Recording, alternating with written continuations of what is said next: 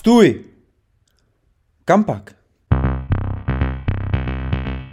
Posloucháte podcast Kampak o životních cestách inspirativních lidí.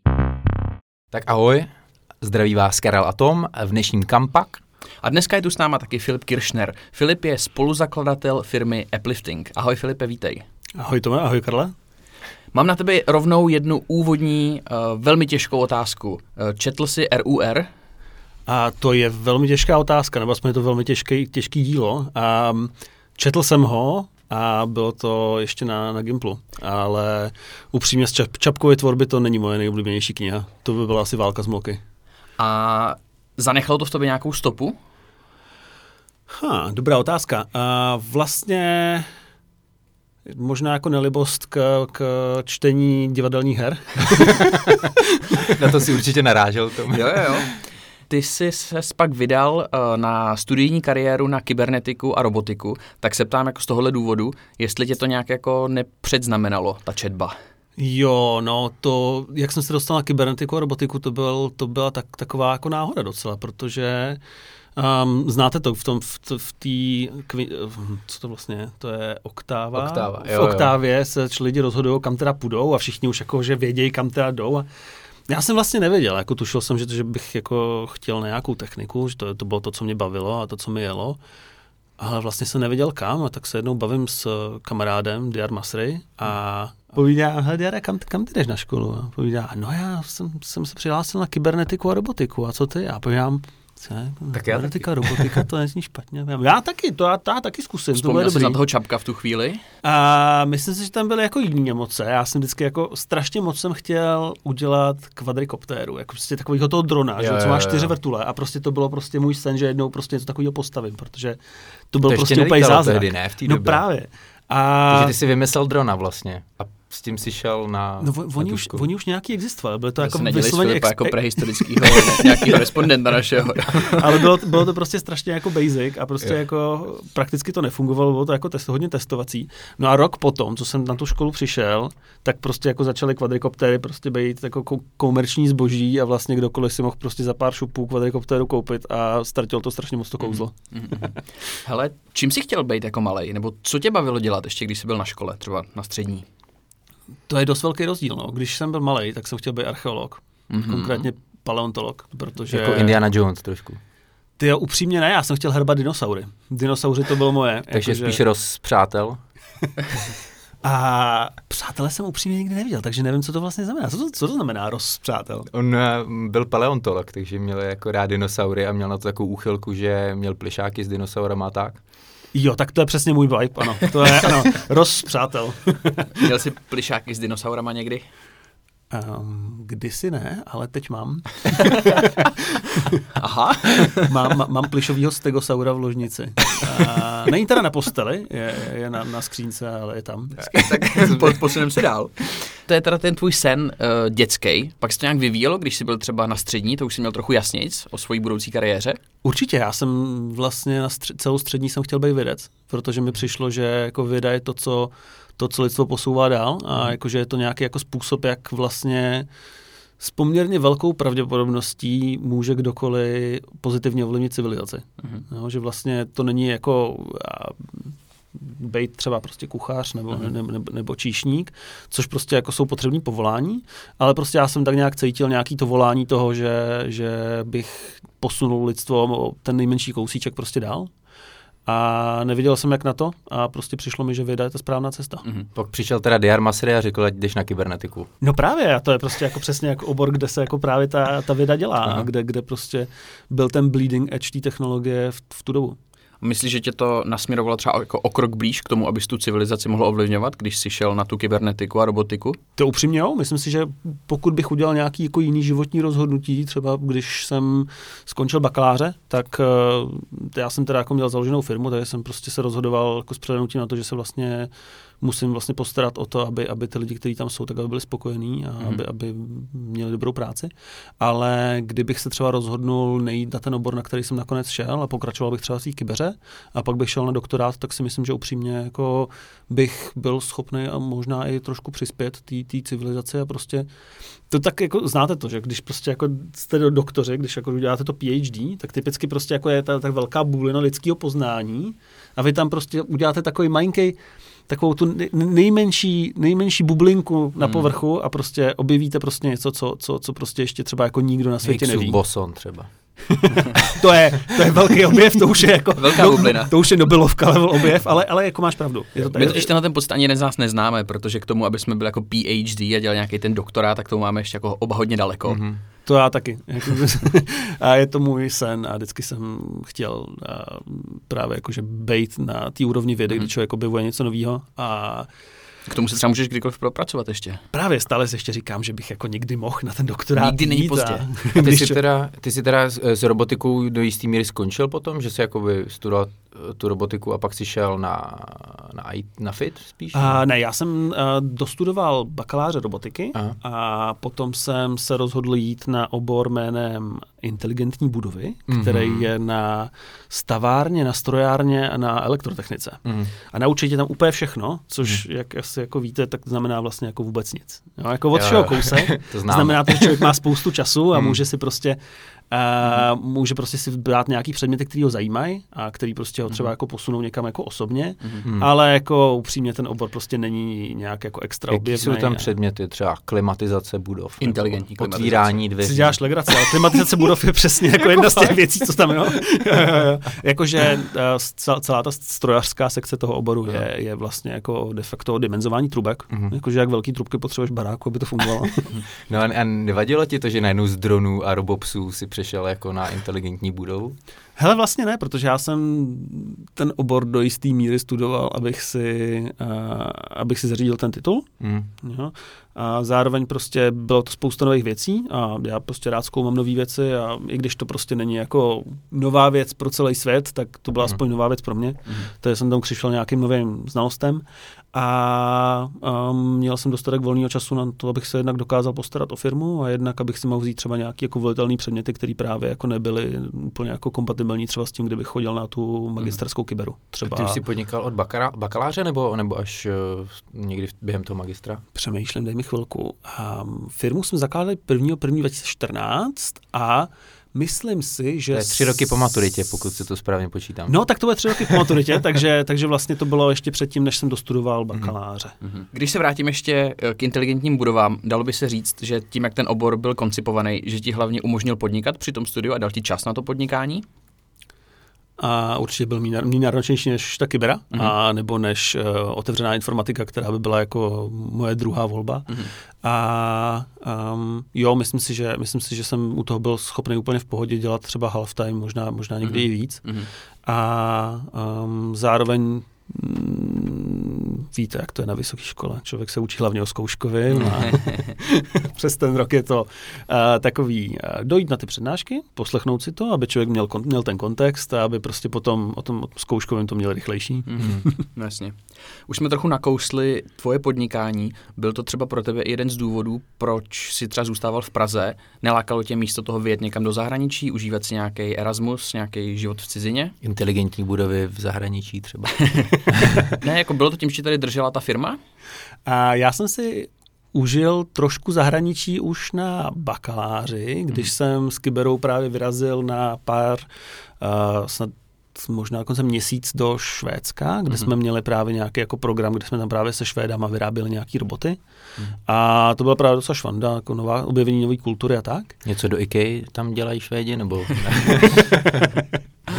nějaký robot na masové kuličky? IKEA stále ještě do robotu nedělá. A tam ten konkrétní projekt, to, byl, to, byl, to bylo vytvoření robota, který má všesměrový kola. To nevím, jestli, co, jestli víte, co je. To jsou Mhm. kola, které se nevalí jenom jako kupředu, Mhm. jakože vlastně jako po, po té ose toho otáčení, ale vlastně jsou schopní se valit jako napříč. To znamená, ten Omni, mm, něco jako... Omni wheel, ano, no, no, no, no, tak, tak, jak tak to se bylo v jmenuje, tom no. filmu, jak vlastně ty si dáš na hlavu ty, ty brýle a můžeš běhat všemi směry. No, no, no, no, no přesně, tak to, je- to je právě jako pás, který se hejbe všema směrama, tak podobně fungují ty roboti. To bych potřeboval v posilovně někdy, asi budem, že zakopnu, vypadnu. Kdybych si mohl vybavit všema směrama. Na fotbale by to mohlo být taky dobrý. A to je třeba budoucnost, že, jo? že vlastně si dáš jako brýle, že jsi v nějakém parku a můžeš běhat kam se ti zachce, že jo? To je pravda, no, jakož, jak, už se těším na to, až umělá, ta, omlouvám se, až virtuální realita bude natolik pokročilá, že člověk fakt nepozná rozdíl a že se v ní bude fakt schopen pohybovat. Aktuálně, to je, myslím si, že jako ve hrách s virtuální realitou teď velký problém, že vlastně jako neexistuje jako dobrý způsob, jak se tam hejbat, protože člověk buď jako používá ten joystick, jo, což je extrémně nepřirozený, protože necítí to zrychlení, který ale zároveň prostě jako vidí. A nebo ten druhý způsob, který se aktuálně používá častěji, tak je taková ta teleportace, že namíříte na nějaký místo, řeknete, Jo. a teď, teď se objevím tam, objevíte se tam, ale už tam prostě jako je ten disconnect od té reality. A tady, až někdo vytvoří nějakou technologii, která bude jako skutečně použitelná pro to jako hejbání se, tak to bude super. Mhm. Filipe, ty jsi při studiu se dostal i k výuce. Nevím, jestli to bylo ještě během tvého bakaláře nebo už magistra, ale jak se takhle jako student, který jako sám ještě vstřebává spoustu znalostí a zkušeností, dostane k tomu, že je pak sám má někomu předávat. Je to, kdo neumí, učí, nebo A to už se taky. Um, vlastně svým způsobem ano. Um, je to tak, že uh, právě typicky ty, který učí, tak na vysoké škole bývají ty, kteří uh, ještě právě nemají formální vzdělání, který, který potřebují pro to, aby uh, mohli třeba přednášet, tak třeba vedou cvičení.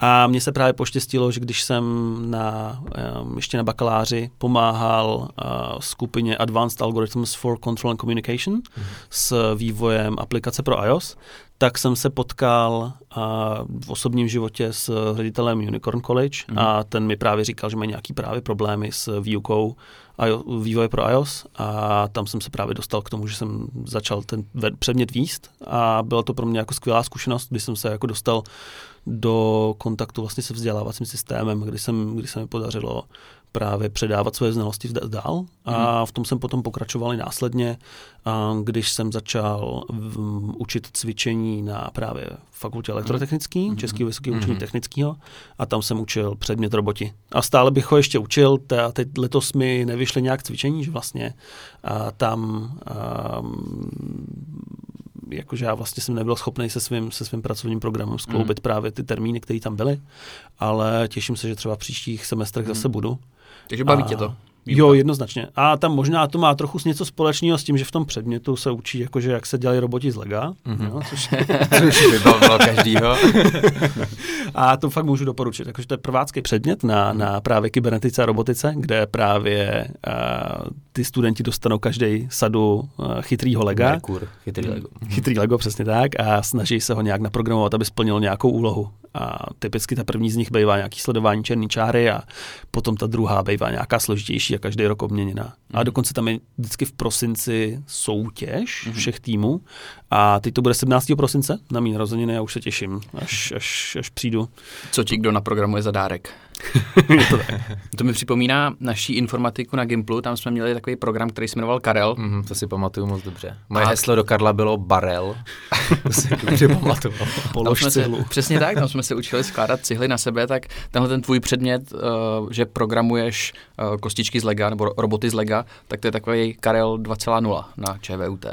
Jo, je tam strašně hezký právě to, že člověk si um, zkusí vlastně, je to, je to velmi podobný jako ten Karel, ale člověk si zároveň zkusí to, že se skutečně něco děje ve fyzickém světě. Že potom Mhm. jako ten software, který vytvoříš, tak nahraješ do nějakého robota a ten robot opravdu jako vykonává to jako fyzicky v Mhm. reálném světě a koukáš na něj. Takže je to trochu chytřejší než Karel. Je to, To není možný. to neexistuje. je to t- mírně chytřejší než počítačový program Karel. Díky za upřesnění. Není to moc jako abstraktní pro mě, kdo studoval jako humanitní vědy, tak vůbec si představit nějakou robotiku a tak já na to vždycky koukám na ty přístroje a jde mi z toho hlava kolem. Dá se to nějak jako jednoduše potom pochopit? Tak to je hlavně o kódech, ne? No, abstraktnost. to je pro mě taky abstraktní. Ono, já si myslím, že tam jsou jako dva velký rozdíly. Jo. Je- Jedno je, um, že vlastně pro to, aby člověk dělal nějaký takový technický obor, tak vlastně je to, je to trošku jiný způsob uvažování. Jo. Stejně jako si myslím, že na humanitních oborech člověk potřebuje jako jiný způsob myšlení, protože tam, tam je to hodně o kontextu a je to prostě o tom být jako hodně multioborové a vlastně jako, že nejenom, když třeba studuješ historii, tak nebejt Jo. prostě jenom jako vzdělaný v historii, ale být třeba vzdělaný třeba v literatuře nebo prostě v... Historie a literatura to byly oblíbený předměty na našem Gimplu, kluci. Že? Moje rozhodně teda. No, každopádně, a to je určitě jeden z aspektů. A ten druhý z těch aspektů je uh, vlastně to, že um, ty potřebuješ mít nějaký jako to technický pozadí a ty lidi, kteří třeba v nějakém jako pokročilejším věku začínají právě s tou technikou, tak dost často jsou motivo- de- demotivovaní tím, že s tím začnou a vlastně jim to moc nejde, ale kdyby právě jako tomu dali ten čas a dali tomu třeba jako dva, tři roky, tak právě jim to pomůže jako pochopit, jak ta techni- technika funguje a budou výrazně rychleji schopní se potom učit. Dokážeš potom postavit ten uh, čtyřhelikopterový dron? No to je na tom to nejhorší, že teď už právě to je strašně jednoduchý. Teď už vlastně existuje open sourceový software, který, Mm. který už vlastně jenom nahraješ do nějakého jako existujícího kontroléru a ono to už prostě jako samo lítá. Takže ty software už prostě někde jsou, ty někde jako vytáhneš. Už to někdo vymyslel a jenom to jako... Přesně tak. To je krása open sourceového softwaru, Jo. že, Mhm. že vlastně, když um, někdo udělá něco chytrýho, a prostě není motivovaný prostě třeba ziskem, tak je schopný prostě právě jako releasenout právě ten software pro celý svět a kdokoliv to může přepoužít. A dělají teda vývojáři v práci něco, nebo jakoby chodí na tady ty open sourceové věci, které nikdo z té humanitní větve nezná a nahrajou to prostě. A, a jako tadá, jako... A já tady nechci prozrazovat nějaký jako velký tajemství jako vědy, Obchodní tajemství techniky. Ne, ne, ne, ne, ne, to spíš jako, že fakt jako, tech, jako tajemství cel, celého programování, jo? ale jakože ono do značné míry, jako pokud člověk nedělá něco jako extra sofistikovaného, Hmm. tak uh, se dost často dá vyvíjet prostě tak, že um, napíšeš do Google how to, Jo, jo, to, jo, co jo. chceš udělat a prostě on ti to vypíše ten kód. Ostatně teď právě byla vyvinutá jedna umělá inteligence jménem GPT-3, což je jeden jako prediktivní model pro, pro vytváření jako umělé řeči. A ten, ta byla naučená na celém internetu.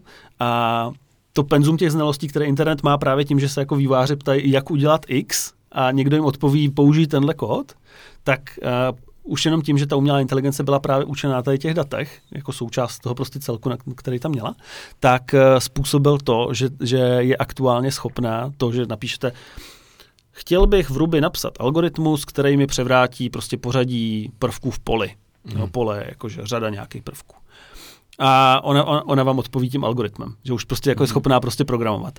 A je to právě jako do značné míry kouzelný, že vlastně ty lidský znalosti se takhle přelivají na nějakou umělou inteligenci. Hmm. Taková chytrá Siri pro uh, ajťáky. Je to tak. Pak Ono je to vlastně- no, pak to prodáš Zuckerbergovi, že jo.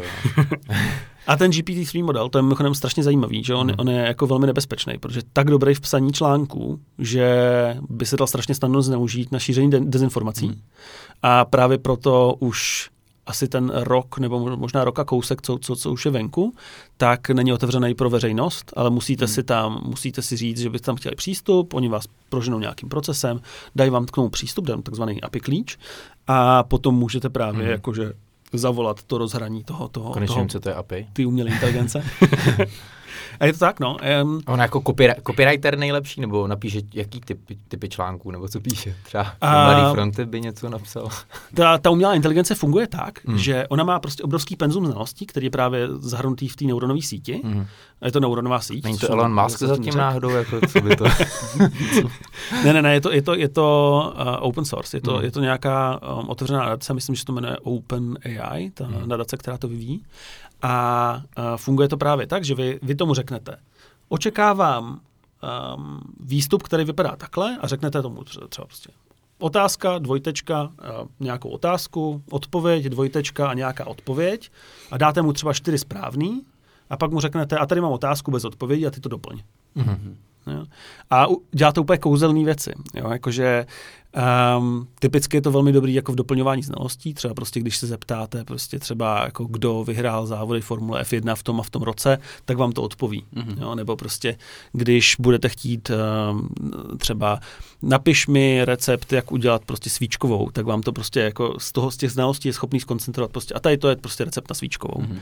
Ale ono je to ještě o kousek chytřejší a vlastně ten problém s eh, neuronovými sítěmi je, že my vlastně jako pořádně nevíme, jak fungují. Hmm. Že oni vlastně jako neuronové sítě jsou strašně jako um, opaque, uh, neprůhledný, Mhm. netransparentní, že my vlastně jako víme, jako, že takovýhle vstup, takovýhle výstup, ale nevíme, jako, co se děje uvnitř. A právě je strašně zajímavý, jak to jako interpretuje znalosti, který uh, to vlastně nemůže mít. A když se třeba zeptáte, kdo vládnul Americe, nebo kdo, kdo byl prostě prezidentem Ameriky v roce prostě 1500 něco, Mhm. tak tehdy ještě Amerika neměla prezidenta. Mhm. Ale ono to odpoví, že to byla prostě třeba jako, že James, James the Fifth, nebo nevím, kdo byl teda v té době Jo, jako jo, kr- jo, králem jo, Velké Británie. jako v. Jo, jo. Ale prostě jako, že byla pod nadvládou Velké Británie, tak jestli to inferuje, no, tak ten panovník byl tady ten a prostě odpoví to prostě jako. To prezidentem byl chytrý, prostě no. James the Fifth. Mhm. To je chytřejší než většina Američanů. Je to které- creepy. je, to, je to strašně moc, strašně moc prostě jako, jako, jako v Uncanny Valley, že prostě jako, č- č- že člověk by prostě jako nechtěl, aby ta umělá inteligence byla takhle chytrá. No a bude to jako v tom filmu s uh, Willem Smithem, jak jako vzniknou ty roboti, který nás ovládnou a zničejí nás? No, to je dobrá otázka. Um, byly jaký ty průhledný roboti? Vy, viděli jste to? AI Jo, jo, se to jmenuje. A to to byly prostě roboti, co dělali jakoby takový ty domácí služby, že ti prostě Mhm. vařili večeři, otvírali dveře a tak dále. No a pak by prostě se navrtala nová umělá inteligence, která byla takhle chytrá a oni jako zvlčeli prostě a vystříleli lidi, no. takže jako ptáš se, jak těžký jako udělat jako kasičku na syry, která je ve tvaru člověka. Kasička. A jestli si ta Siri může zvrhnout prostě a jakoby No, nabrat... určitě může, jakože není to určitě problém a je to jako jedno z velkých rizik Jo. součas, současného pokroku. Je, jestli jsi viděl, my já jsem vlastně pracoval ve firmě, ve firmě s chatbotama a tam oni říkali, že kdyby ty neuronci dali úplně volný jako mm, volnou ruku, tak ona se z ní stane do dvou dní prostě nějaký jako nácek. A je to tak, protože, no, je to tak, no. Um, nedávno tady ten experiment dělal Microsoft, jo, Mhm. že, že učil právě chatbota uh, na Twitteru. A Mhm. právě Jak se známý případ, no. Jak No, se no, no, zdálo. a, a, jak jsem právě říkal, že, že, jako, že ty neuronové sítě se typicky učí na jako obrovské množství dat, tak prostě je problém z těch um, dat separovat ty, který jako, podle kterých nechcete, aby se ten Jo, jo. učil. Třeba prostě Lidi jsou Ať už zlí to- prostě. Ať už a- vaše motivace to, jakýkoliv, tak prostě jako Jo. vždycky máte prostě nějaký jako svůj, svůj, svůj jako etický kodex Hmm. a něco pro vás prostě jako je no-go. Jo? Ale prostě separovat tohle v, v rámci nějakých prostě jako terabajtů dat, tak je jako extrémně těž, těžký, že jo. Jako nejde to udělat manuálně, Hmm. A to je prostě problém, protože v tu chvíli, kdy se prostě to učí z, přirozený, z přirozeně generovaných dat a přirozeně generovaný data zahrnují prostě celou populaci, tak jako tady ty názory se tam dřív nebo později projeví. Jo, jo, proto se můžou šířit vlastně ty dezinformace, předpokládám. A proto mají umělá, proto má umělá inteligence jako tendenci právě šířit dezinformace. Jo, Ano. jo. A tak je to proto, protože typicky, když děláš pro, počítačový program, který je nějakým způsobem chytrý, tak mu nastavuješ nějaký cíle. Mhm. Jo? A on typicky Jo. se rozvíjí právě, aby ty cíle splňoval. A skrze A- dezinformace to nazdílíš, Právě. A typicky jako Jo. dezinformace jsou něco, co prostě jako lidský mozek strašně rád konzumuje. miluje. A my, právě. Jo, jo. A proto jsou právě jako amygdala, velmi ty si populární. říct amygdala, amygdala, Je to tak. na to reaguje. Filipe, chtěl jsem se ještě zeptat, uh, ty už si to trochu nakousnul, je to teď zhruba 8 let, co jste založili firmu Uplifting Mhm. mm-hmm. a máte uh, klienty uh, vlastně z předních českých i zahraničních firm, ať už bych měl jmenovat třeba T-Mobile, Komerční banku, Erste a podobně, když mě oprav, jestli se pletu, ale ty jsi spoluzakladatel téhleté společnosti.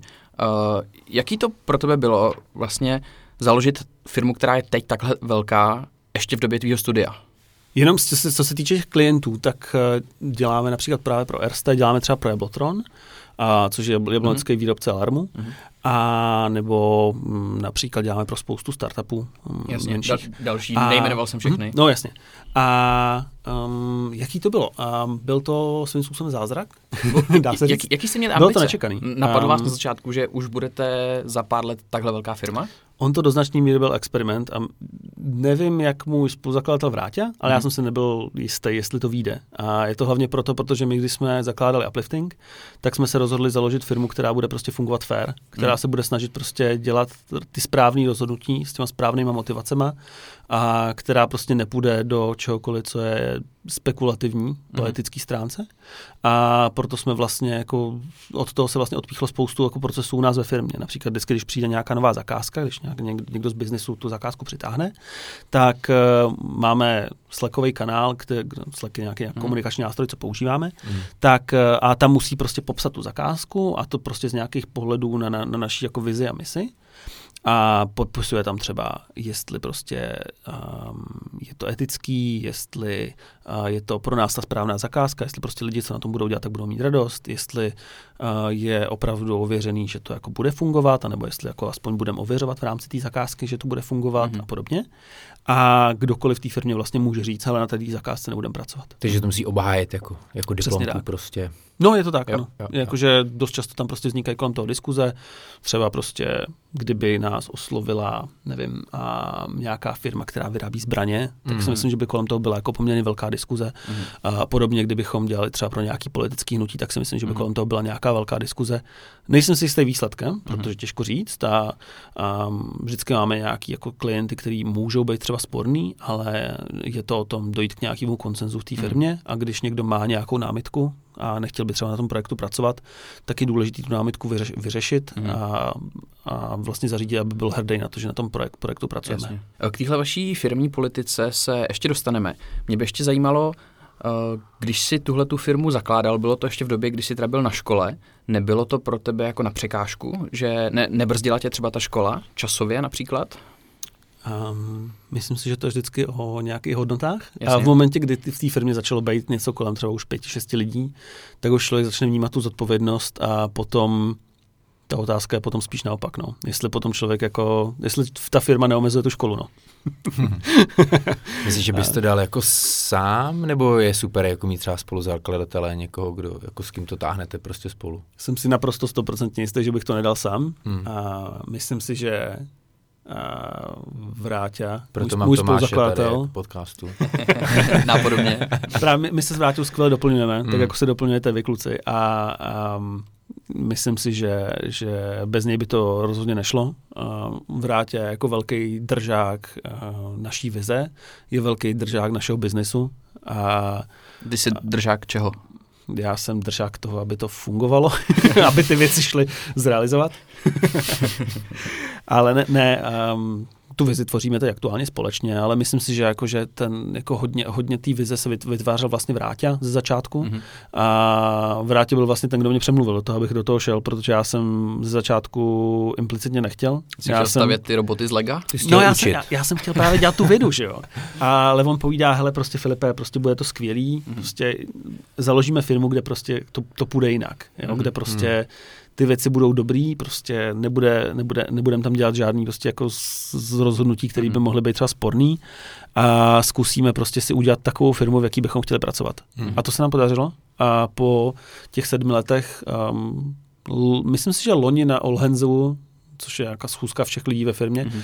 tak jsem konečně pronesl ty slova, že po těch tehdy šesti letech se nám podařilo ověřit, že ta firma funguje, že prostě dělat ten biznis jinak má smysl a že je to životaschopný i prostě v zemi jako je Česko. Mhm.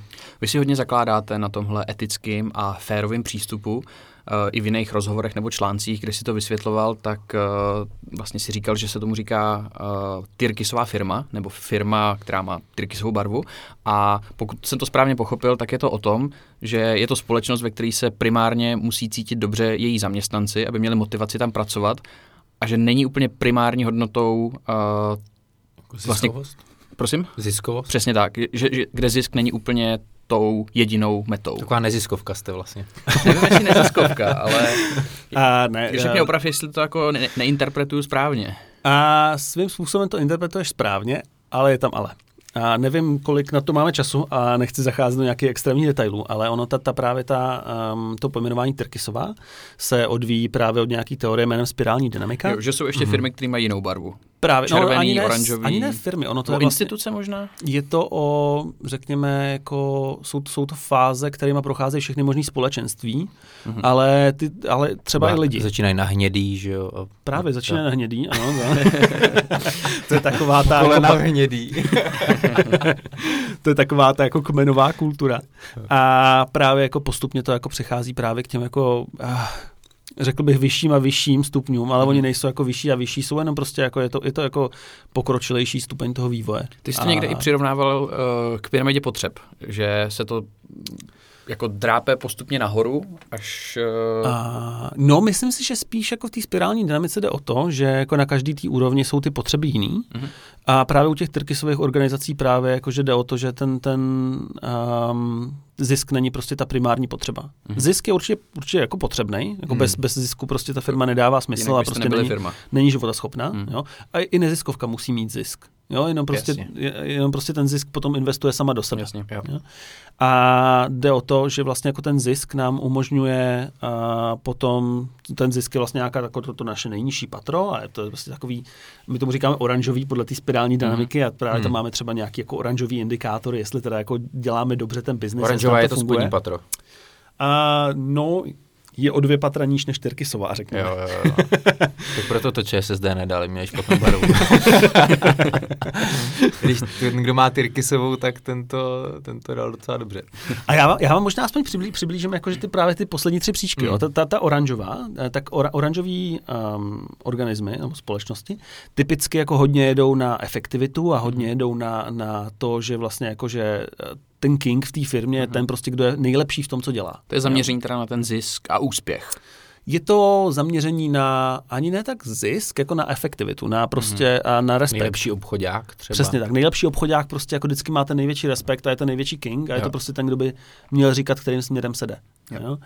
A stejně tak prostě ten nejlepší vývář, který prostě jako nejrychleji spíše software a prostě Jo. je schopný prostě jako kódit prostě 100 řádků za minutu. Hm. A to nejste vy.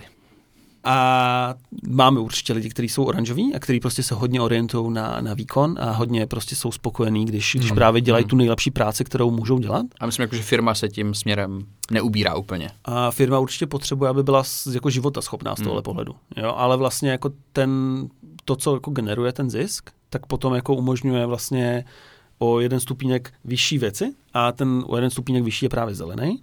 A to jsou nějaký naše jako zel- zelený indikátory a to je právě jako well-being lidí uvnitř té firmy a well-being našich zákazníků. Mhm. Jo, znamená, že vlastně jako cokoliv, co my vyděláváme na nějakou hranici, tak jsme schopní právě jako vrátit zpátky do té firmy a třeba prostě zvednout platy nebo Mhm. prostě jako zefektivnit vývoj pro zákazníky, třeba tím, Mhm. že uděláme nový oddělení a podobně. A um, jako ty zelený cíle jsou skutečně prostě o tom, abychom byli prospěšní prostě sami sobě, abychom byli prospěšní lidem okolo, kolem nás. A potom postupně přecházíme právě, k- jakože když, když vlastně jako a lidi uvnitř jsou spokojení Mhm. a lidi vně jsou spokojení, Mhm. tak můžeme začít pracovat na nějakém jako skutečném impaktu. A to, Mhm. je- to je jakoby ta tyrkisová barva. Je, Ta je. V tom se odlišuje ta zelená od Tyrkisový, že máte ještě právě, nějaký ten tyrkis vyšší je, tyrkis dopad. je takový jako přesah, Ale... ale adaptujete nějaký zvířata, nebo? Ne, spíš si myslím, že to je právě jako ten civilizační přesah, že se snažíme prostě jako dosahovat jako nějakých jako vyšších cílů a že právě jako se snažíme jako posunout někam o kousek dál to lidstvo. Mhm. Jo, a například, Mhm. například um, teď dlouhodobě pracujeme na tom, abychom co nejvíc uh, naboostovali naše produktové oddělení, který právě Mhm.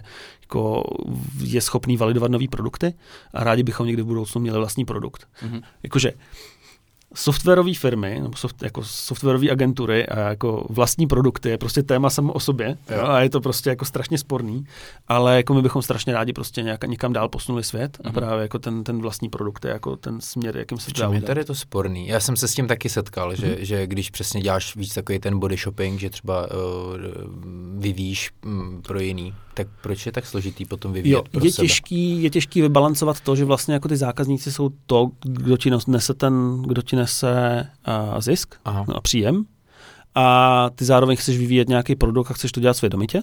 jasně. A to je problém. Mhm. A potom druhý problém ten, v téhle branži typicky bývá jako investice. Jakože jakým způsobem může jako softwarová, softwarový studio vlastnit takovouhle firmu a zároveň třeba přibrat nějakého investora. Upřímně doufám, že jako my zatím nebudeme muset přibírat nějakého investora, až Mhm. budeme mít nějaký vlastní produkt, ale Mhm. jako člověk nikdy neví. A Mhm. pak to může být komplikovaný. Dalo by se říct, že tímhle tím, jak se teď ta Tyrkisová firma si do jisté míry plníš takový ten svůj dětský sen, že si chtěl nějakým způsobem posouvat to lidstvo nebo civilizaci? Myslím si, že tam ještě nejsme. Jakože nejsme Ale ještě jste tam... na cestě, blížíte se, myslíš? ne, nejsme, nejsme tam, kde bych s tím byl jakože 100% spokojený Jasně. a kde bych prostě jako moje, moje dětský sny byly naplněný, ale myslím si, že už určitě jako se posouváme správným směrem Mhm. A je to třeba vidět i na tom, a, jak často jsem schopný jako právě jako mluvit s ostatníma lidma o naší kultuře. Mhm. A jednou třeba za dva týdny typicky jako se nám ozve někdo z nějaký firmy, že by chtěl právě se o tom pokecat a třeba to zavíst u nich, nebo se aspoň prostě posunout tím správným směrem. Um, minulý rok um, adoptoval jednu část naší kultury, a což je Rada starších, což je nějaký jako volený exekutivní orgán. Je to něco, určitě, jako, něco jako board of directors Jasně, Jako. Jediové trošku. jako Jediové, přesně tak. Akorát, že volený, že u Jediů to nebylo vo- volený, to bylo prostě jako dáme ti teda jako status uh, council membra, ale nebudeš Protože mistr. si máchal prostě mečem 50 let. Vyseděl jsi to tady. A právě jakože teď to, a teď to adoptoval uh, Jablotron Cloud Services, což je Mhm, právě mhm. jakože technická odnož Jablotronu a to pro nás byl strašně velký jeden- úspěch. Jeden z vašich klientů se váma inspiroval. Právě. Ono totiž, eh, jak ty s Karlem mluvil o tom bodyshopu, tak my úplně neděláme bodyshop, protože bodyshop je takový, jako vlastně nepřidává moc hodnoty tomu zákazníkovi. Mm.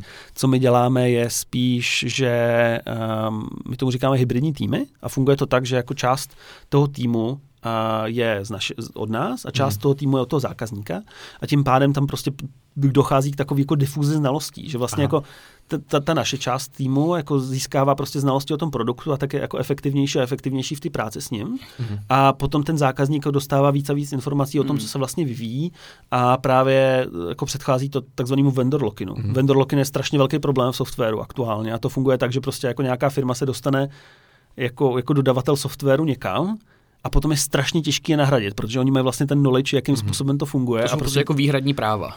Právě, jakože ono Hmm. typicky jako, není to jako problém jako těch, těch, těch, těch in, intellectual property rights, Hmm. ale je to spíš problém uh, skutečně toho, že, že oni mají ty praktické znalosti, jak to Hmm. funguje a kdyby se chtěl nahradit, tak prostě potrvá půl roku, než, než, než Hmm. se to kdokoliv naučí zpracovávat. Mhm. No na tohle jsem se právě chtěl zeptat. Tím, že vy nepodporujete ten vendor lock-in, není to náhodou takový jako kontraintuitivní, nebo není to proti duchu, já vím, že jako, uh, že jste Tyrkisová firma, vy uvažujete trochu jinak, ale vlastně každá firma, která by byla orientovaná na zisk, tak ta by naopak chtěla dosáhnout toho, aby ten vendor lock-in měla a byla tím výhradním dodavatelem. No jasně, máš, máš naprostou technologií. pravdu. Ano, vendor lock-in je skvělá cesta, jak prostě dosáhnout skvělých zisků a prostě skvělého biznisu a hlavně jako dlouhodobého biznisu a prostě i když s tebou prostě ten zákazník nebude Hmm. spokojený a silou mocí se tě bude Hmm. chtít zbavit, tak nemůže a to je prostě úplně skvělý. Ale my to nepotřebujeme. Jakože my jsme zjistili, že, že prostě jsme schopni fungovat bez toho, že nám to prostě oranžový patro našich cílů jako funguje bez toho, abychom se Mhm. prostě uchylovali k takovým věcem. Dobrý, kvalitní. Přesně tak. Mhm. A tudíž prostě nepotřebujeme Hmm. k tomu jako tyranizovat naše zákazníky. Takže to pro vás není v tom, řekněme, jako vysoce konkurenčním prostředí žádná nevýhoda. No, a je tady určitá oblast, kde to nevýhoda je, a to jsou a, veřejné zakázky Mhm. nebo soutěže. A v těch soutěžích je to problém, protože typicky jako kdo vyhrává soutěže jsou společnosti, které... Třeba nějaký e-shop na, uh, na dálnice. Dálniční známky. Dálniční známky. Přesně tak. Tak jakože typicky, no jako buď to je nějakým způsobem strašně přestřelený a to, je, Hmm. jako, to je jako fakt velký bizár, že něco takového Hmm. se stalo. Hmm. Ale uh, co je zajímavější, tak dost často to funguje tak, že to vyhraje, protože ze zákona uh, ve veřejném sektoru uh, musí být ten rozhodující faktor cena. Mhm. A právě když eh, je ten rozhodující faktor cena, tak to vyhraje prostě ten, kdo dá nejnižší cenu. Mhm. I kdyby to bylo za, za, za cenu toho, že... Podmínek. No spíš hlavně, jak to funguje Že se standardně v vlastně. té branži, tak někdo vám slíbí, že to udělá za x fufníků, za x fufníků něco udělá, ale vy s tím naprosto nejste spokojený a potřebujete tam prostě polovinu věcí změnit, protože prostě Hmm. jsou tam věci, které jsou naprosto kontraintuitivní jo, v, Hmm. v tom Hmm. Ale prostě nebylo to ve specifikaci, takže Jo. máte smůlu. Jo? A vy potom zaplatíte ještě prostě dalších x fufníků, takže to vás to stojí dvojnásobek na to, aby se to prostě opravilo. Mě, mě, co mě na tom přijde hrozně zajímavý, je, že uh, jsou to dneska jako vývojářské firmy, které nastavují kulturu takhle. Já bych to dřív jako vůbec neřekl, já bych si řekl přesně jako IT firma, tak tam budou všichni jako nechci říct úplně asociální, ale bude to takový, a já sám jsem teda jako, já sám pracuji v jako vývojářských firmách a, a tady tom typu firm a překvapuje mě právě, jak ta kultura často tam je strašně klíčová a jak, eh, čím, čím si to tady to vysvětluje, že najednou to vývojářský prostředí jako třeba udává to tempo a inspiruje možná ty jiné firmy, aby třeba přibírali tu kulturu vysrada starších. To myslím si, že, že uh, do určitý míry aktuálně je to tím, že to je jako velmi konkurenční prostředí. Jako u nás to byl skutečně jako cíl, že jsme chtěli udělat prostě firmu, ve které bychom rádi pracovali a Mhm. proto jsme jako k těm rozhodnutím přišli, což bylo právě před těma prostě šesti lety. Ale teď v současnosti to čím víc firm adoptuje hlavně proto, protože je to prostě konkurenční prostředí. Jako vývojářů je málo, je těžký prostě Mhm. nějaký Takže nový získat je, tak potřebuješ vlastně mít dobrou kulturu, za kterou oni by tam Přesně přišli. tak. Mhm. Vývojáři typicky teď aktuálně jdou za kulturou a výplata je typicky až prostě sekundární. Jo. A je to hlavně proto, jak jsou prostě nastavení. Co hledají za kulturu, jako co, co, co je pro vývojáře jako Kdybych to měl mluvit o tom, co jsou u nás největší taháky, Mm. jo, tak myslím... multisportka. Právě, že ty benefity, sko- bene, benefity skoro vůbec. Jakože Jo. jasně máme prostě ovoce k snídani, Jo, máme jo, jo. prostě multisportky, ale to prostě není to, co, na, to, to, to, co ty lidi táhne. To je Mm. prostě typicky jako to, že uh, máme transparentní platy, Mhm. ale co Jako ve lidi státní ta... správě. A tam právě nejsou moc transparentní, tam jsou tabulkový, no. To je Jasně. jako, že to je něco, něco trošku jiného. My máme něco, čemu říkáme kompetenční modely, Aha. Čím jsou právě ty transparentní platy spojený a funguje to tak, že ty vlastně máš před sebou jakože v té své technologii ten žebříček znalostí, který musíš mít, Mhm. mm-hmm. abys prostě mohl dostávat X. To znamená, Mhm. mm-hmm. že ty vlastně už dopředu, už když vlastně přicházíš, tak víš, kolik budeš dostávat peněz, jak budeš jako- prostě jasně. postupně jako růst firmě. Umím, umím na Instači, na Facebooku a No, jakože zrovna třeba jako tady to je případ eh, jako marketingu. Jasně, jo, ale vlastně jo, že jo. Náš, Vlastně náš marketing marketing má sedí. kompetenční Jo, jo, model jo, jo. a prostě jako fakt tam jsou prostě takovýhle Jo. věci.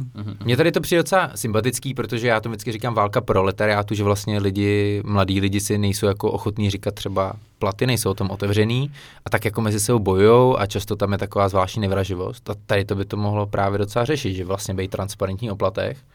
A nebo naopak, jako já jsem nad tím přemýšlel třeba tak, nemůže to potenciální uchazeče o práci třeba odrazovat, že jest- jestli to třeba nepřipomíná v něčem jako moc tu státní zprávu, těma tabulkama, transparentníma platama. No určitě, kdybys chtěl, kdybys prostě jako tvrdě měl pocit, že jsi prostě nejlepší a že prostě, Což ten oranžový. že potřebuješ být, potřebuješ mít prostě víc než kdokoliv jiný, tak tě to omezuje. A Mhm. jsou, jsou určitě jako výváři, který prostě pro nás nejsou fit a prostě my jim nebudeme schopní vyhovět už Mhm. prostě tím, jak ta kultura funguje. Proto, ale zase je na, na druhou stranu otázka, jestli by to byl ten správný fit pro nás. Jasně, jasně. Když jste mluvili o kultuře, tak eh, v nějakých předchozích rozhovorech nebo textech eh, jsem vyčetl, že tu vaší kulturu vy definujete jako takzvanou hej kámo kulturu. Pochopil jsem, že je to asi hodně neformální, ale zajímalo by mě, jako, jak to funguje v praxi. To jako takhle přijdete třeba za šéfem Jablotronu a řeknete mu, hej kámo, mám pro tebe software? Nebo jak si to člověk má To představit? trošku jako Jirka Kára, kultura. Hej kámo, jste měl 4 minuty. Uh, no, um, hej kámo, kultura je hlavně jako uvnitř. A teď, Jo, takhle. dobře, za, to je docela důležitý. Ty, jsi- ty jsi uvedl zrovna ten Jablotron. A Jablotroňáci jsou strašně v pohodě lidi. Jo, Jo. jakože prostě to je, Tam by to to, to je fakt navenek. skvělá firma. A tam to, tam to funguje i navenek. Jo, prostě tam jsi schopný prostě přijít za tím architektem a říct jim, hej kámo, prostě myslím si, že tady to děláme blbě, prostě pojďme to dělat jinak. Jo. Mhm. A nebo hej kámo, prostě tady prostě potřebujeme prostě víc lidí, nebo prostě, Mhm. hele, prostě potřebujeme vyrotovat tady toho člověka, protože prostě není spokojený na tom Mhm. projektu, my ho dáme někam jinam a prostě Mhm. třeba do měsíce ti seženeme někoho Mhm. jiného. A je to úplně na pohodu. Jo. Ale uh, samozřejmě jsou nějaký třeba korporátnější klienti Mhm. a k těm musíš samozřejmě přistupovat s tím patřičným respektem, protože oni jsou Mhm. zvyklí prostě z toho korporátu, že ten, ten patřičný respekt mají, že tam třeba se vyká a podobně. Mhm. A potom prostě je to jako úlohou toho biznisáka, Jasně. případně tým lída, aby právě zabezpečoval tady tu komunikaci, která nemusí být úplně stoprocentně hej kámo. Mhm. Ale samozřejmě se snažíme mít co nejvíc projektů, které právě hej kámo jsou. Typicky všechny naše startupové projekty jsou hej kámo. A, a uvnitř firmy je to stoprocentně hej kámo. Jakože je to nejspíš dost dlouho, co jsem naposled měl nějaký den, kdy jsem nedostal od nikoho pojeb, co jsem zase provedl.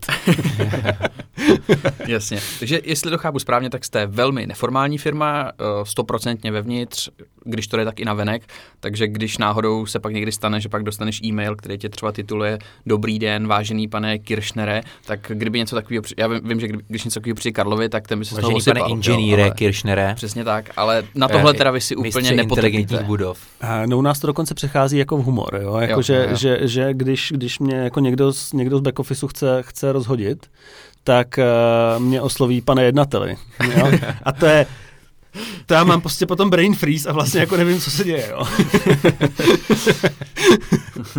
Nejsi schopný jednat. Nejsem schopný jednat v, tu- v, tu, v, tu- v tu chvíli. Já jsem o vás četl článek, že vy nejedete na obchodníky. Je to tak? A, no, jako do značné míry to tak je a je to, je to vlastně tak, že, že my máme nějakou pozici jménem guru, což je Aha. jako, no, vlastně jako, jak, jak jsme měli jako juniora, mediora, seniora, tak Je- pak jsme je- zavedli právě tady to Jára, nebo Prav, nemáme žádného guru jménem Jára, což je úplně bizár. Každopádně. Um, máme právě tady ty gurus a Aha. gurus jsou jakože de facto jako přestárlí vývojáři. Ne, ne, přes, ne přestárlí jako věkem, ale typicky jako přes, 26 přes, let. přestárlí jako zkušenostma. Jasně. Máme třeba jednoho, který, který mu je 28, 29 mm. a Mhm. ten právě studoval se mnou. A takže jako stejně starý jako já. A um, ten nám třeba teď založil pobočku v Londýně. Mhm. A to jsou prostě plnohodnotní, plnohodnotní partneři pro naše zákazníky. Mhm. No, je to prostě jako, že jde de facto o to, aby prostě s tím zákazníkem komunikoval někdo, kdo prostě potom nemusí jako uh, v rámci toho projektu přijít a říct, jo, no, tak já se zeptám a dám vám vědět. Mhm. Jo, ale Mít prostě někdo bude kompetentní. specialistu, ale Přesně něk... tak. jasně.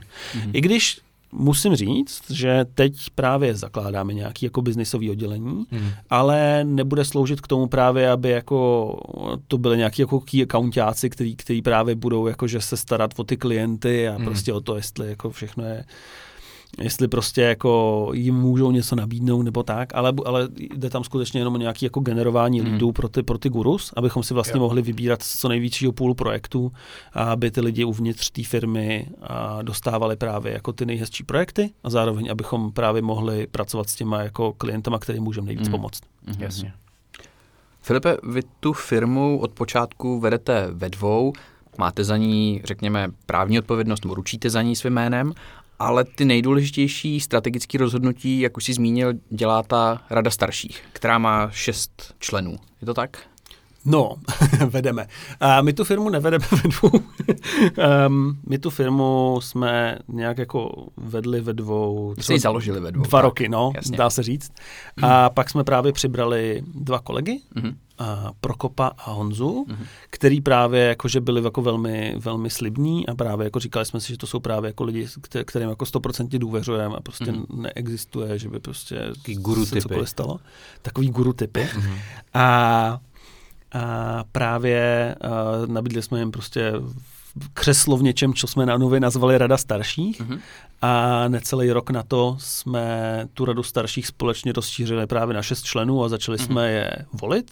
Mhm. A teď právě jako každý, každý, každýho půl roku máme volby do rady starších a tam se po dvou střídáme. Takže Mhm. jako mandáty na rok Jako a půl. senát vlastně Je trošku. to, je to jako velmi, dva, jako no. senát. No, no, no, no, no, je to tak. To je zajímavý systém. Mě by hrozně zajímalo, jak to u vás vypadá třeba před těma volbama. Jedete nějakou kampaň, jako když jde člověk třeba po Karlíně a probíhají třeba volby, jestli tam nejsou prostě transparenty, já nevím. Paketerie pro všechny. No ne, na, naopak, jestli nejdete nějaký jako antikampaně proti sobě, jakože třeba kalenda vám nastěhuje migranty do ofisu, nebo tasemník Kirchner a podobně.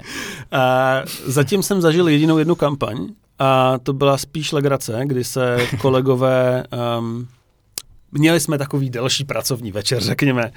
A um, potom, když jsem přišel další den do kanclu, tak po celém tom kanclu byly vylepený takový malý plakátky s obličejem jednoho z kandidátů, Mhm. uh, Jakub, uh, což je, což je našich frontendáků. A um, byl tam jeho obličej a pod tím nápis Mohu vám slíbit víc, než pro vás udělají ostatní. To je takový ultimátní politický heslo. To je lepší, než myslím to upřímně z kampaně ČSSD. A to je jediná kampaň, která se u nás Jo. zatím přihodila. A upřímně doufám, že, že, že, že na nějakou dlouhou dobu jediná kampaň. Nepodporujete nás... kampaně. Ne, ne, ne, ne, je to- těla. Jakože ten proces u nás funguje tak, že uh, nejdřív máme Je to jedno, tajný. jedno veřejné hlasování. Jo, veřejný. No, je, takhle, je, je tajný, jakože ty hlasy, ko, pro koho hlasuješ je tajný. Jasně. a uh, můžeš nominovat kohokoliv z celého upliftingu do Mhm. právě rady starších. A potom 10%, ne, omlouvám se, 10 těch, který dostali nejvíc hlasů, tak jsou uveřejněný, Mhm. uveřejněný a v abecedním pořadí, abychom právě jako ne, ne, Mhm. neříkali, kdo měl právě nejvíc. A, Takže ty výsledky tohohle prvního kola vy nezveřejňujete. Primárky. Nějak, o primárek. Eh, Zveřejňujeme, právě zveřejňujeme jakože ten, ten výsledek, Je takhle. jo? ale není to právě jakože, že nevíme, kdo, kdo, kdo jak hlasoval. Jo? To je, to Jo, je, to je, jasně. to je, No, to je Prostě 10 anonymizovaný. lidí a jedno měl Jasně. třeba 15, jeden, Přesně jeden tak. hlas, ale A tady ty lidi prostě jako víme, že mají jako velkou podporu uvnitř té firmy a že Mhm. prostě jako, že když, když se tam budou hlásit do té starší, tak má jako velkou šanci na, na výhru. Mm-hmm. A kdokoliv další může taky, taky přijmout kandidaturu, nebo ta, oni můžou přijmout kandidaturu, a kdokoliv další se může přihlásit do kandidaturu. Mm-hmm. A potom v tom druhém kole voleb tam už skutečně hlasujete pro toho, jako koho byste chtěli v té radě starších mm-hmm. a určujete si právě pořadí, jako že koho byste nejvíc chtěli, koho byste o druhý nejvíc chtěli a tak dál. Mm-hmm. Mm-hmm. Taková ta metoda eh, Karla Janečka trošku. Mm-hmm. Demokracie 21. Volíš dva a jed, ne, ty, ty, tam volíš, ty, ty, ty, ty, tam volíš skutečně jako pořadí těch Aha. lidí, který bys preferoval a používáme něco, čemu se říká single transferable vote, mm-hmm. což se používá například ve volbách v Kanadě a je to právě jako algoritmus, který zajišťuje to, že jako nejméně lidí nespokojených. Mm-hmm. Jo, jo, jo. Že nejméně lidem schoří hlas. Jo? Jo, jako de facto jo, to funguje jo, tak, že vlastně ty seřadíš lidi podle toho, jako kdo byl jako první, na, na, jo, jako první jo. volba, jo, jo, a v momentě, kdy jako nikdo nedosáhne nějaký hranice, aby byl zvolený, tak vlastně škrtneš posledního člověka, na, jako v tom seznamu těch lidí, kteří byli hmm. volení a podíváš se, kdo byl na druhém místě u těch lidí, který, který právě volili tady toho člověka, hmm. který je škrtlej. Hmm. Takže tady na tu radu starších jste se inspirovali v Kanadě a ve Star Wars. V Kanadě a ve Star Wars je tak. Máte ještě nějakou jako jinou inspiraci, nebo jak vás napadlo? Jasně, říkali jste firma, ve které bychom sami chtěli pracovat, ale jak se to vyvíjelo potom dál? Mluvili jsme taky o Indiana Jones a přátelích. Uh, někdy zhruba před uh, třeba čtyřma, pěti rokama jsme narazili díky Vráťovo tátovi na knížku jménem Budoucnost organizací. A ta hmm. nás právě jako seznámila s celým tím konceptem té spirální dynamiky. Jsou ty barvičky. Přesně tak. A ta pojednává právě o tom, jakože jak ty Tyrkisové organizace fungují.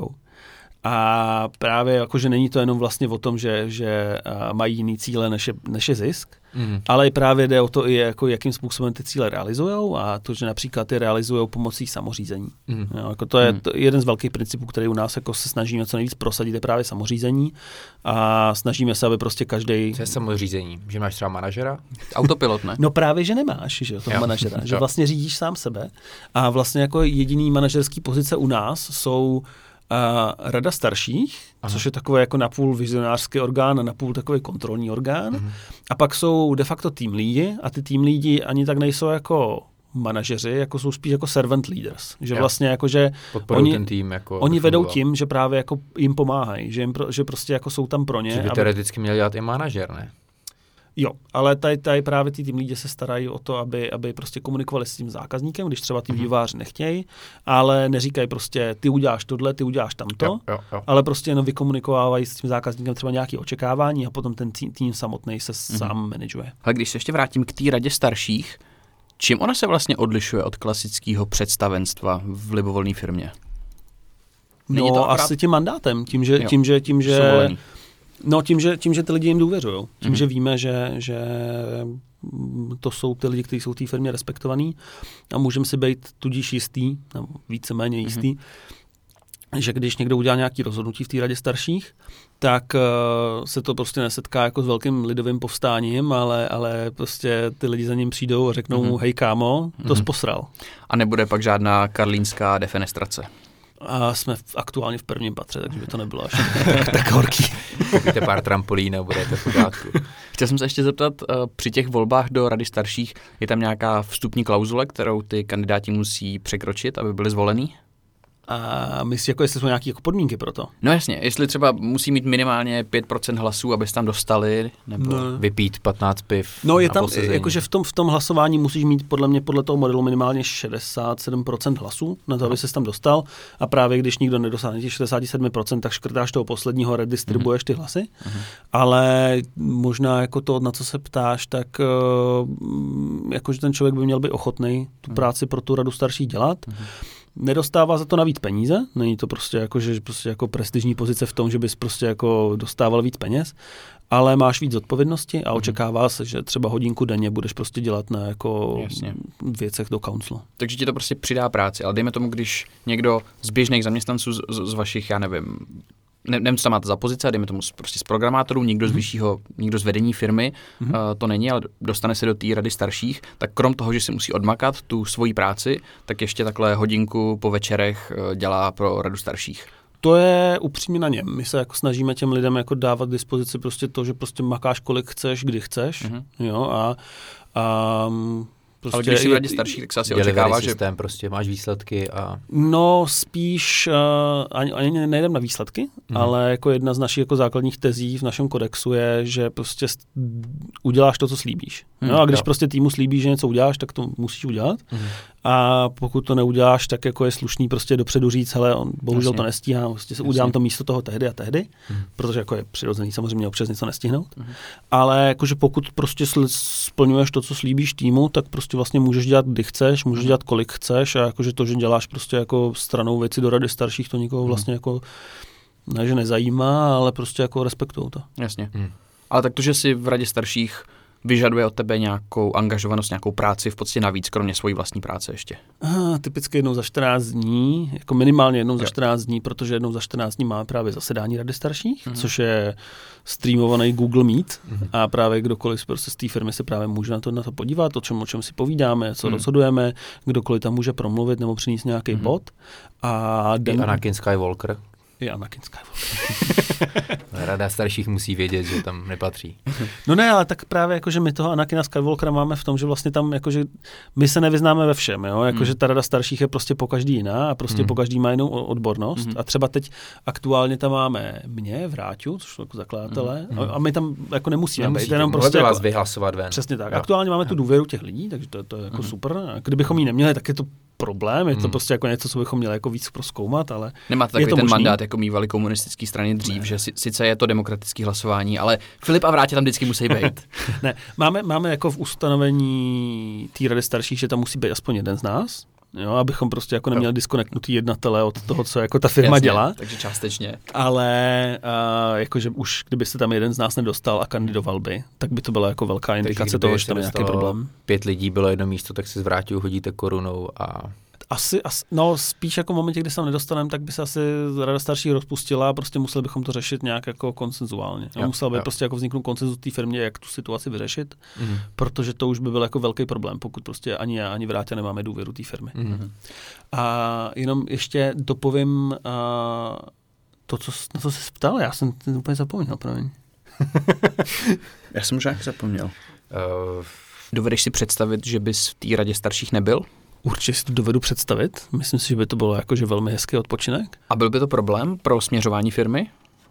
A já mám k těm lidem naprosto žel- železnou důvěru a nebyl by to, nebyl by to problém. Rád Mhm. bych věděl, jako co se tam děje, to, to znamená, že bych se asi připojoval na ty, na ty zasedání Mhm. rady starších. A Bral bys to blbě třeba? Že tam nejseš? jakože kdybych, kdybych kandidoval a nezvolili by mě, Třeba. Jako jas, je to jasný, kdyby to bylo z tvýho rozhodnutí, Měl bych, tak... měl, bych, měl bych určitě jako hodně materiálu k přemýšlení. Mhm. Mm-hmm. Jakože znamenalo by to, že prostě něco dělám špatně a musel bych uh, si určitě projít velké množství lidí ve firmě a prostě pokecat s nimi Mhm. nějak do hloubky aha, o tom vlastně, jakože co, co jim nevyhovuje. mhm. A, ale od toho máme prostě nějaký mechanismy. Jakože Jasně. aktuálně dost jdem na jako právě zpětnou vazbu. Máme vlastně v rámci naše, naší, našeho kodexu, respektive jako kultury, která je jako open source, tak máme uh, tři příručky. Mhm. Jedna z nich je, jak řešit konflikty, druhá je, jak si říkat o zpětnou vazbu a jak s ní pracovat mm. a třetí je, jak dávat zpětnou vazbu. Mhm. Takže vlastně jako, že my jsme se snažíme být transparentní hodně i v tom. Co to je za příručky o zpětné vazbě? Jsou nějaký konkrétní? interní? Jako, Jo, ne, no? je, ne, to je Interní. normálně to na, na GitHubu a Jo. můžu vám potom, potom poslat když tak link. A jsou to právě jako takový relativně krátký dokumenty, které právě popisují, jako že když někomu chci dát zpětnou vazbu, jak prostě... já bych rád tomu vydal, víš, já nevím, jak mu to mám říct. Já už jsem právě něco z toho viděl, takže Karle, až skončíme natáčení, tak si popovídáme, jo? Je to, Dobře. je to úplně geniálně jednoduchý, jo? Vlastně ten model, který je tam navržený, jakože prostě, jakože, Hmm. no vlastně ty to nemusíš používat, jo? ale když prostě nevíš, jak na to, tak to můžeš použít. A právě ten model, který je tam navržený, je takzvaný biomodel, Behavior op- Option, ne, Behavior Impact Option. Mhm. A je to právě o tom, že nejdřív řeknete, jakože, co vlastně pozorujete za chování, jako nepopisujete toho Mhm. člověka, neřekneš prostě, ty jsi debil a chodíš pozdě do práce. Jo. Jo, ty řekneš, Jo. Um, víš, prostě posl- posledních pár dní prostě si, si přišel pozdě do práce, Mhm. Jo? Pak popíšeš impact, jaký to má na, na tebe osobně dopad. Nepopisuješ prostě, jaký to má dopad prostě na tamhle na frontu, ale Jasně. prostě jako ne- nejsou to dohady, je to prostě jako faktický. Hele, prostě přišel pozdě do práce a já jsem prostě ti nemohl prostě říct nějaký věci na té schůzce, kterou jsme mm-hmm. naplán, měli naplánovat devíti.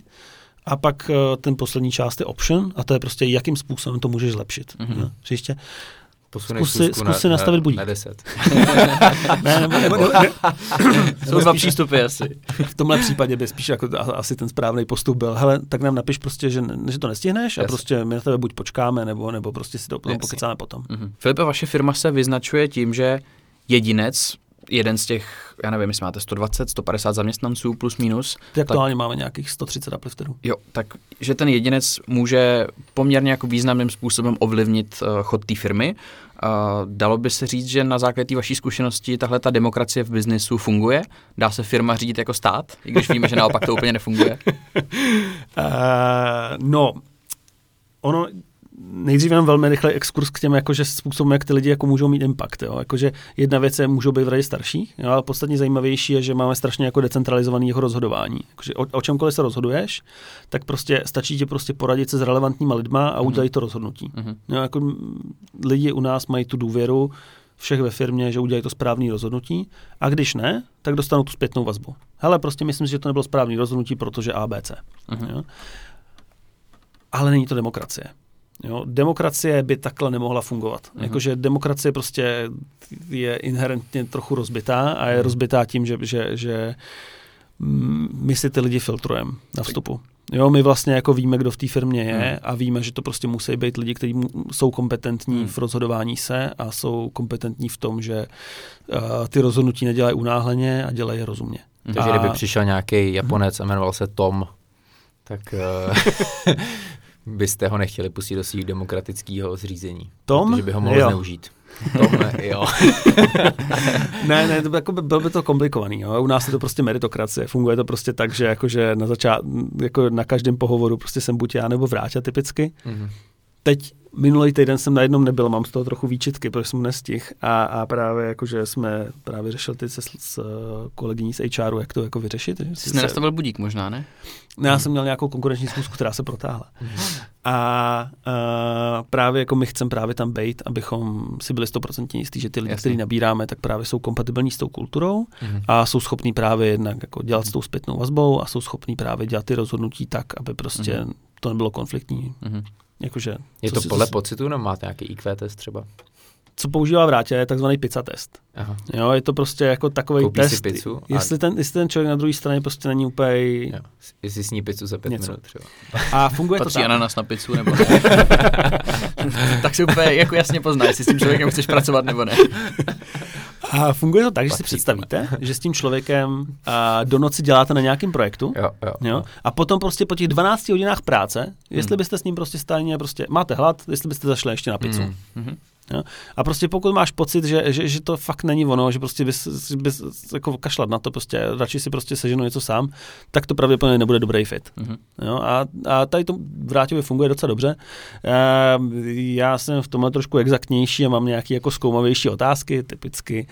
A typicky se ptám například na to, co třeba v té poslední firmě, kde pracoval, tak eh, co si, co si myslí, že tam prostě jako nefungovalo dobře. Mhm. On něco řekne a jsem, já mu typicky řeknu, jakože, a jak bys to teda jako změnil, co bys dělal jinak? A on teda zase odpoví. A pak jako ta poslední klíčová otázka je, a co s tím teda dělal? Mhm. Jo, a prostě pokud ten člověk řekne "Mm, nic, tak jako víš, že to jako nebude úplně ideální, protože prostě ten člověk jako přijde potom do upliftingu, Mhm. bude tam trpět, nikomu nic neřekne, vyhoří a prostě je to, je to jako velký lidský Hmm. fail. Jo. Zatímco prostě když, když, když řekne, no já jsem šel prostě za svým manažerem a on řekl, že prostě to vyřeší, ale nevyřešil to, tak víš, že prostě to je člověk, jako Se snažil jsi schopný prostě, pracovat. jo, Mhm. snažil se i změnit tu kulturu a tak. Přesně Jo, tak. jo, jo. Když ti řekne, že jako řešení dal výpověď, tak to neberete? A samozřejmě, jakože je to, je to naprosto validní řešení. A jakože my jsme zvyklí na to, že prostě lidi, lidi z upliftingu odcházejí, když prostě to třeba jako není pro ně.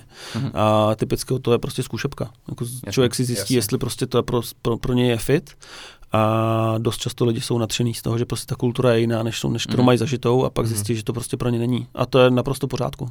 Mhm. Mně se ta zkušebka hrozně líbí, jo, jako lidi, proč by neměli vlastně si to vyzkoušet, že jo, jako měnit job teoreticky by mělo být normálnější, než některý lidi se toho vlastně bojí, mají Hmm. první job a zůstávají v něm, aniž by jako vůbec přemýšleli na tou kulturou, jestli jim to vyhovuje a tak dále. Tak ono je asi dobrý mít i zkušenost, která ti třeba nesedí. A Hmm. podle toho se pak můžeš rozhodovat, Jasně, no. A vybrat si. To je jak vztahy ty, ty ta práce. No. A tak já jsem rád, že máš nějaký jako sofistikovanější test než třeba KFC Kiblík test, že jako. Rád by měl pizza test. No ono, ale jakože ta pizza si šeruje vlastně méně než ten kyblík, že jo? takže vlastně možná by to dávalo smysl. Hele Filipe, eh, vy jako Tyrkisová firma prosazujete něco, čemu říkáte 160 hodin dobrá, že lidi, no, vaši zaměstnanci i v pracovní době můžou ten čas investovat i na nějaký dobroční projekty a krom toho ve vašich karlínských kancelářích jsou takový srandy jako zasedačka s autodráhou nebo s Pacmanem nebo máte tam samozřejmě fedboje, houpačky, skupinové terapie. Jsou to všechno takovýhle jako hrozně zajímavé benefity, samozřejmě nad rámec toho, že tam máte ovoce a multisportku, ale na základě tohohle toho, co všechno tam máte, motivuje to ty vaše zaměstnance? Je, je to skutečně jako něco, podle čeho se rozhoduje, už to je ta přidaná hodnota té firmy, do které chtějí jít? Hele, upřímně nevím. Něk, něco z toho určitě jo, ale hlavně je to prostě o tom, že si chceme tu firmu udělat prostě takovou, v jaký bychom chtěli pracovat. Uh-huh. A právě je to ten, jako ten druhý level. Jo? Prostě firma funguje, oranžové indikátory jsou v pohodě a uh-huh. prostě firma je profitabilní, tak můžeme prostě vrazit ty peníze do toho, aby se ty lidi měli dobře. Uh-huh. A jenom k těm zasedačkám. Takže kdybych chtěl je... třeba Tesličku, tak... Eh, no Tesličku, no tak jako teď, teď máme v našem vozovém parku jako Mustanga, mm-hmm. takže jakože kdokoliv se ho může na víkend půjčit, mm. že jo, samozřejmě jako za, za, za pracovní cestou, nebo tak, že jo, mm. jako co si budem. Vždycky a... jezdíš o víkendech na pracovní cestě. Právě. A uh, takže jako jo, je to tak, no jakože prostě snažíme se fakt tu firmu udělat takovou, aby prostě v ní lidi byli rádi. Jenom k těm zasedačkám. Když jsme se stěhovali do těch nových kanclů, hmm. tak jsme právě řešili, jakým způsobem pojmenovat zasedačky. A vy jste si je navrhovali sami, jestli to chápu jsme se, no, pomáhali nám s tím kancelář jménem Cashman Wakefield, ale jakože skutečně jako ty spíš jako se starali o to, jakože jak, jak jako technicky zrealizovat ty kanceláře a my jsme si to navrhovali sami, ty zasedačky. A dělal jsem to já s kolegyní Kristýnou Maškovou, a, která je ilustrátorka a právě se postarala o většinu té výzdoby. A to bylo tak, že my jsme vlastně chtěli, že zase, aby byl konsenzus, že prostě uplifting way. Takže prostě jsem do Slacku vystřelil hlasování, jak teda, jako, že se mají jmenovat zasedačky, jako tematicky. Jo, ty tam byly prostě jako, uh, jako vesmírní objekty. To jste na Pirátský prostě, fórum v upliftingu. No, no, no, něco takového, že? A, a, a teď prostě a, a vyhráli to počítačové hry. Což hmm. je dobře, Protože co, co o jeden hlas míň, o jeden hlas míň měli kresní, křesní jména pornohereček. jo a prostě já, já, já, jako nevím, jo, ale jakože není vždycky profesionální zák- zákazníkovi říct, tak se sejdem ve čtyři v Saše. Kde budeš trávit odpoledne? to jsem teď půl hodinu... No a, no a potom, potom jakože den potom, což byl pátek, tak jsem asi na dvě hodiny zazdil produktivitu celé firmy tím, že jsem teda vykopnul jako hlasování, co by to teda mělo být za hry. Mm-hmm. Jo, máme tam všechno, prostě od Need for Speedu, Falloutu, Bulánku, Doomu, Pacmana, Witchera. Prostě máme 17 různých zasedaček a prostě mhm. každý je jako laděný. Jsi ulevil, ale že to jsi nemusel vykopávat, který teda jména těch pornohereček to budou. no on to právě ne, nebyl takový problém, že to se jako vymyslí, ale prostě... Ale jako pro... Fakt, že tam je víc, víc než her asi. ale jakože už, už v tu dobu, kdy, kdy, kdy jako jsme připravovali, jakože když jsem připravoval tu druhou fázi, tak jsem si nebyl jistý, který to z toho dopadne. Jo? Takže hmm. jakože ta, ta, alternativa pro ty, pro ty křesní jména bylo, že tam prostě bude nějaká jako třeba politička nebo nějaká slavná osobnost s tím křesním jménem a po desátý hodině se to přepne. Jo, takhle.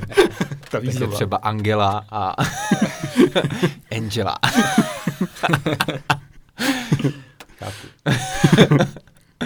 tak jo, uh, Filipe, postupně se blížíme k závěru našeho rozhovoru. Otázka, která už je trochu mimo uplifting, ale tak obecně zajímalo by mě, kdy ty chceš jít do důchodu? V kolika letech si představuješ, že skončíš svoji kariéru? To ti můžu říct úplně přesně. Jakože úplně, úplně přesně. Ono ten jako velký plán upliftingu. Bude to příští rok? ten velký plán upliftingu je právě ten, že jakože my nechceme prostě jako v 60 být prostě jako dětci, co prostě jako vedou firmu, že jo. Protože prostě ta firma jako na to nebude ready. Tak jako dě, dětci jo, nemají jo. výst prostě firmy. A teda všechna čest prostě zakladatelovi Jablotronu dětkovi. ale to je příjmení, to on není dědek. Abyste si nějak teď jako neodradili klienty, ale. A právě jakože um, my bychom určitě prostě byli rádi, kdybychom za zhruba 20 let začali hledat za sebe nějakou náhradu mm. a za 30 let uh, to předali někomu dalšímu. A tam by to pravděpodobně už potom fungovalo tak, že ta firma bude nějakým mechanismem, který bude v té době legální, vlastnit sama sebe. Jasně. A ty bys pak konečně měl čas na navrhování stolních her. To už mám teď, ale jenom prostě o víkendech a, a vůbec ne tolik, kolik bych si představoval, Mhm. ale ano, máš pravdu. Takže to je do budoucna taková tvoje vášeň, zá- záliba nebo koníček, čemu bys se chtěl věnovat a trávit víc času tím, že budeš vymýšlet stolní hry? Jednoznačně, špatný stolní hry, to je prostě přesně moje. Co je tvoje nejšpatnější stolní hra? Macháček s jednou kostkou třeba, nebo... No tak aktuálně, my jsme, my jsme s koleg, my máme, my máme ve firmě něco, čemu se říká donat.